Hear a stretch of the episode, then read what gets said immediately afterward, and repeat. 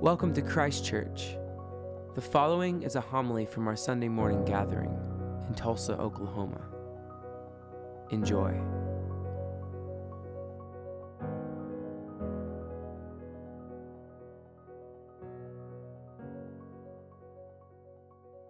Holy Gospel of our Lord Jesus Christ, according to Luke. Glory to you, Lord Christ.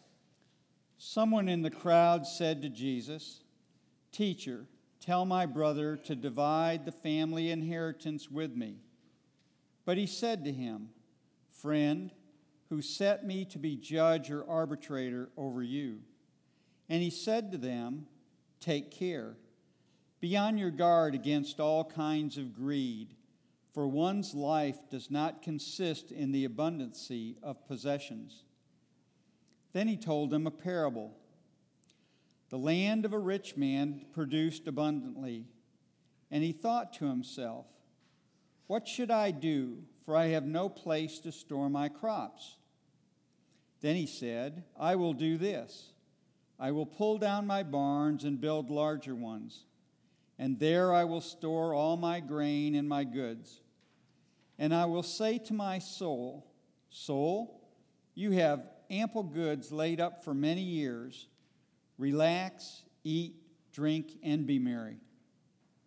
But God said to him, You fool, this very night your life is being demanded of you, and the things you have prepared, whose will they be?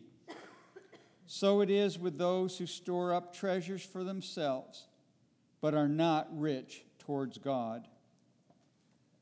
The Gospel of the Lord. Father, and of the Son, and of the Holy Spirit. Amen. Please be seated. Good morning. These lectionary readings have a bit of doom and gloom in them today. They are poignant in the world we live in, they were poignant in the world in which it was written, and it is something that we cannot escape. Goods are things that we strive for, success, material things, and Jesus tells the people that's not what this is about. It's not because we allow the world to get in the way of heavenly things. Like don't put your don't put all your hopes in earthly things. I can't remember if I've said this here or not, but I was in seminary once and I preached on a text similar to this, and I quoted a country song in an African American Episcopal church in Austin, Texas. That's what they did. But the line, the tagline of the song is I've never seen a hearse with a trailer hitch. Am I wrong? No, because there's not. You can't take these things with you, right? So put our mind on heavenly things. My homiletics professor would be happy because I just covered the gospel, but now we're going to talk about real life things. Okay? We have seen yet another tragedy in this country. And within a matter of 13 hours or 14 hours, another tragedy. 30 people have lost their lives, and maybe more to come with these horrific acts of violence. And he also taught me in seminary that sometimes you could have the best sermon in the world ready to go, but real life happens I'm not saying what I was going to say was the best. I thought it was pretty good. But there's an elephant in the room in this country right now, and it's hatred, it's violence. And if any of you know how to stop that, tell me, because I don't know. I wish that I had words to say to someone or some way to address the issue. In full disclosure to you today, I have a temper. When something irritates me or angers me, I usually go from about zero to 300 if it's bad enough. Okay? It, I'm very, very serious because, and I want to scream. There are certain things in life that make me want to scream. I am angry today about this situation and this violence. I am angry and I want to scream. But what does that screaming do? Nothing. It angers more people and causes more screaming and causes more hatred and more violence. A friend of mine said to me, he said, I want to scream, but I'm so tired of screaming into the void of this problem that I don't know what else to do. Do any of you feel that way where you're just angry about this, but it's just going nowhere when you talk about it? Right? It's scary. This should be the safest place outside of your home, and maybe even safer. But truth be told, we are not safe in our churches anymore. Does that bother any of you? That bothers me greatly. Right? So, what do we do? How do we live into the gospel message of loving your neighbor in the midst of all this hate? Right? If we look at El Paso, here are these families going to Walmart to buy school supplies. A new backpack. I bought my son a new backpack yesterday, and it's like I bought him a puppy. He was so excited and so happy and so proud that he carried his shoes in the box in his backpack around the store. That's joy. Buying new pencils and folders and all of these things for school is a joy for kids, even though they don't necessarily want to go back to school. And in the midst of this joy, hatred rings out in the form of gunfire once again. We read manifestos from the shooters. We read that allegedly he said this was because there was a Mexican invasion. Doesn't matter who's there, but there's an invasion upon someone's beliefs.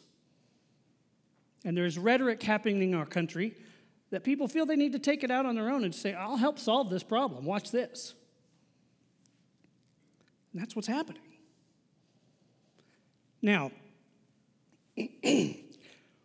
yesterday, uh, Bishop Michael Hunn of the Diocese of the Rio Grande put out a message on Facebook while he was traveling. He was in an airport and people were walking by. Um, if you're not friends with him on Facebook, I suggest you do it because he puts out these posts that are really poignant and really amazing. But he said, I want to talk about this. I want to talk about violence. I want to talk about really what we're going to do. I'm paraphrasing. He said, and I want to talk about hope. I have found it very difficult to find hope the last two days. Genuinely, I, I've been trying, but I'm so angry that I can't find hope. And what he said was listen, as Anglicans, as Episcopalians, we are a resurrection people. We look for the hope of what is to come, not the now. We look at the hope of what is to come.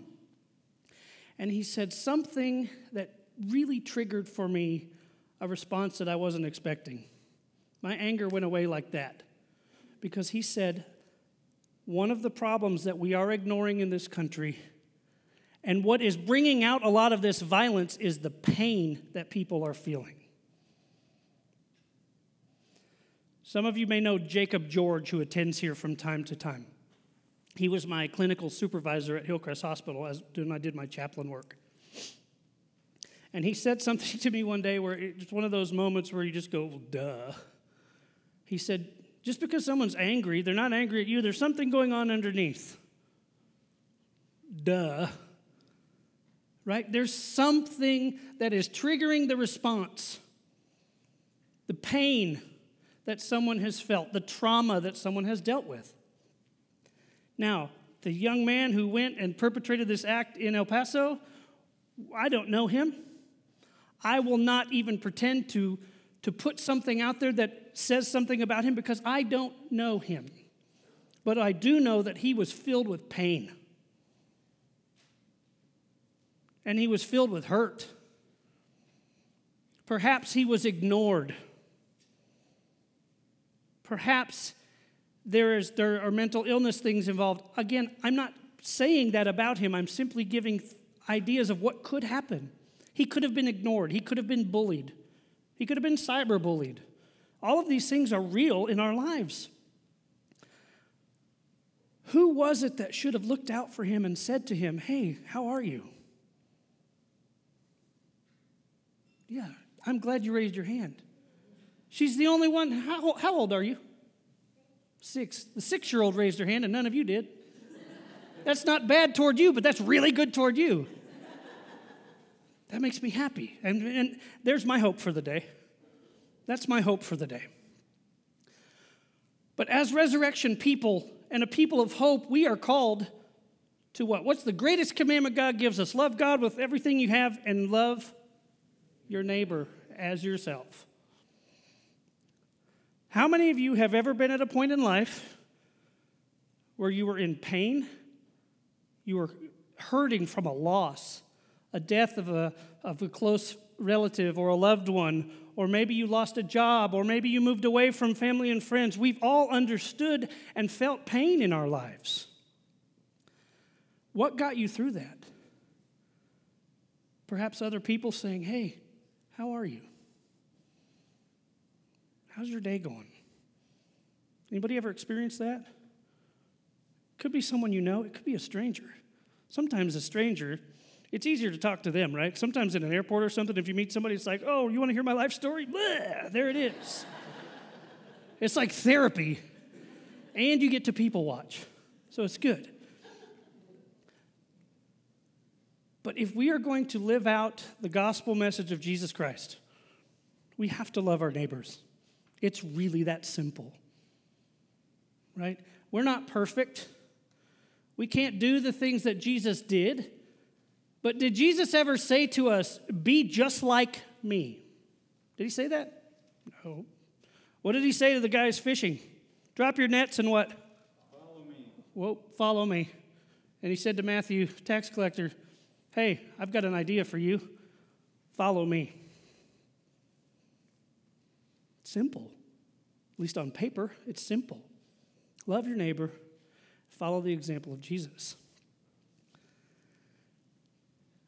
I don't like having to preach and talk about these things. I'm fearful for our world. I'm fearful for people in communities that don't have love and support. I'm fearful for individuals who are marginalized and pushed aside because they're different, or they may be dealing with something that other people have never dealt with. But it's time to step up because I will make a commitment in front of you all today that I'm not willing to be quiet about it anymore. I'm just not. And I will tell you something honestly for me. This is my belief, and if you share this, great. If you don't, that's fine too. I don't believe for one instant that this is about a Second Amendment. I don't believe this is about military or police. It's not about hunting. I love to hunt, I love it. I do. I genuinely love to do it. It's so nice to be out in nature and it's enjoyable to me. But it's not about these things. This is about human life. Human life. So I have a challenge for you this week. And by the way, last time I was here, I challenged you all to talk with someone who is different or other than you. It's time for your pop quiz. Raise your hand if you randomly talk to a stranger about that. It's okay. If, yes. Woo! I think one person early the early service did. I told them they had to work harder. Thank you for doing that. But here's my challenge, and this one's going to be hard okay? Because what I want us to focus on, and what I want you to think about throughout the week and throughout the rest of your lives, is look around and see if you see someone who doesn't seem like they're okay. I'm not a therapist. I know several. But I'm, that's not me. But I know that God has given me a call on my life as a priest to be a pastor to people. You are all priests. Did you know that? The priesthood of all believers? You're all priests. Just Bishop Ed didn't squeeze your head. Your job is to go out and find a hurting person in the world and help heal them. It's not your job to heal them, it's your job to find them. Because the majority of people are not going to say, Hey, I'm hurting, someone help me. That's not how it works. It could be a family member, a friend, a coworker, somebody in this room. But your challenge is to find someone who is hurting and share the love of God and say, Listen, I know that you're having a hard time, but I promise you that that pain can heal.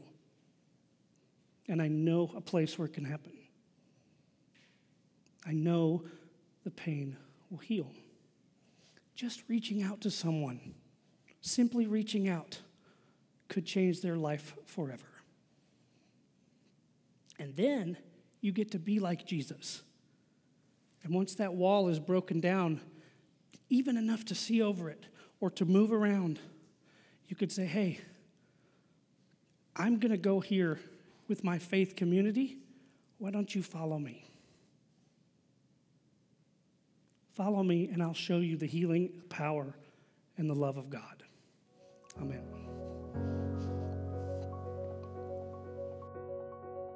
Thank you for listening. For more, go to christchurchtulsa.org, and peace be with you.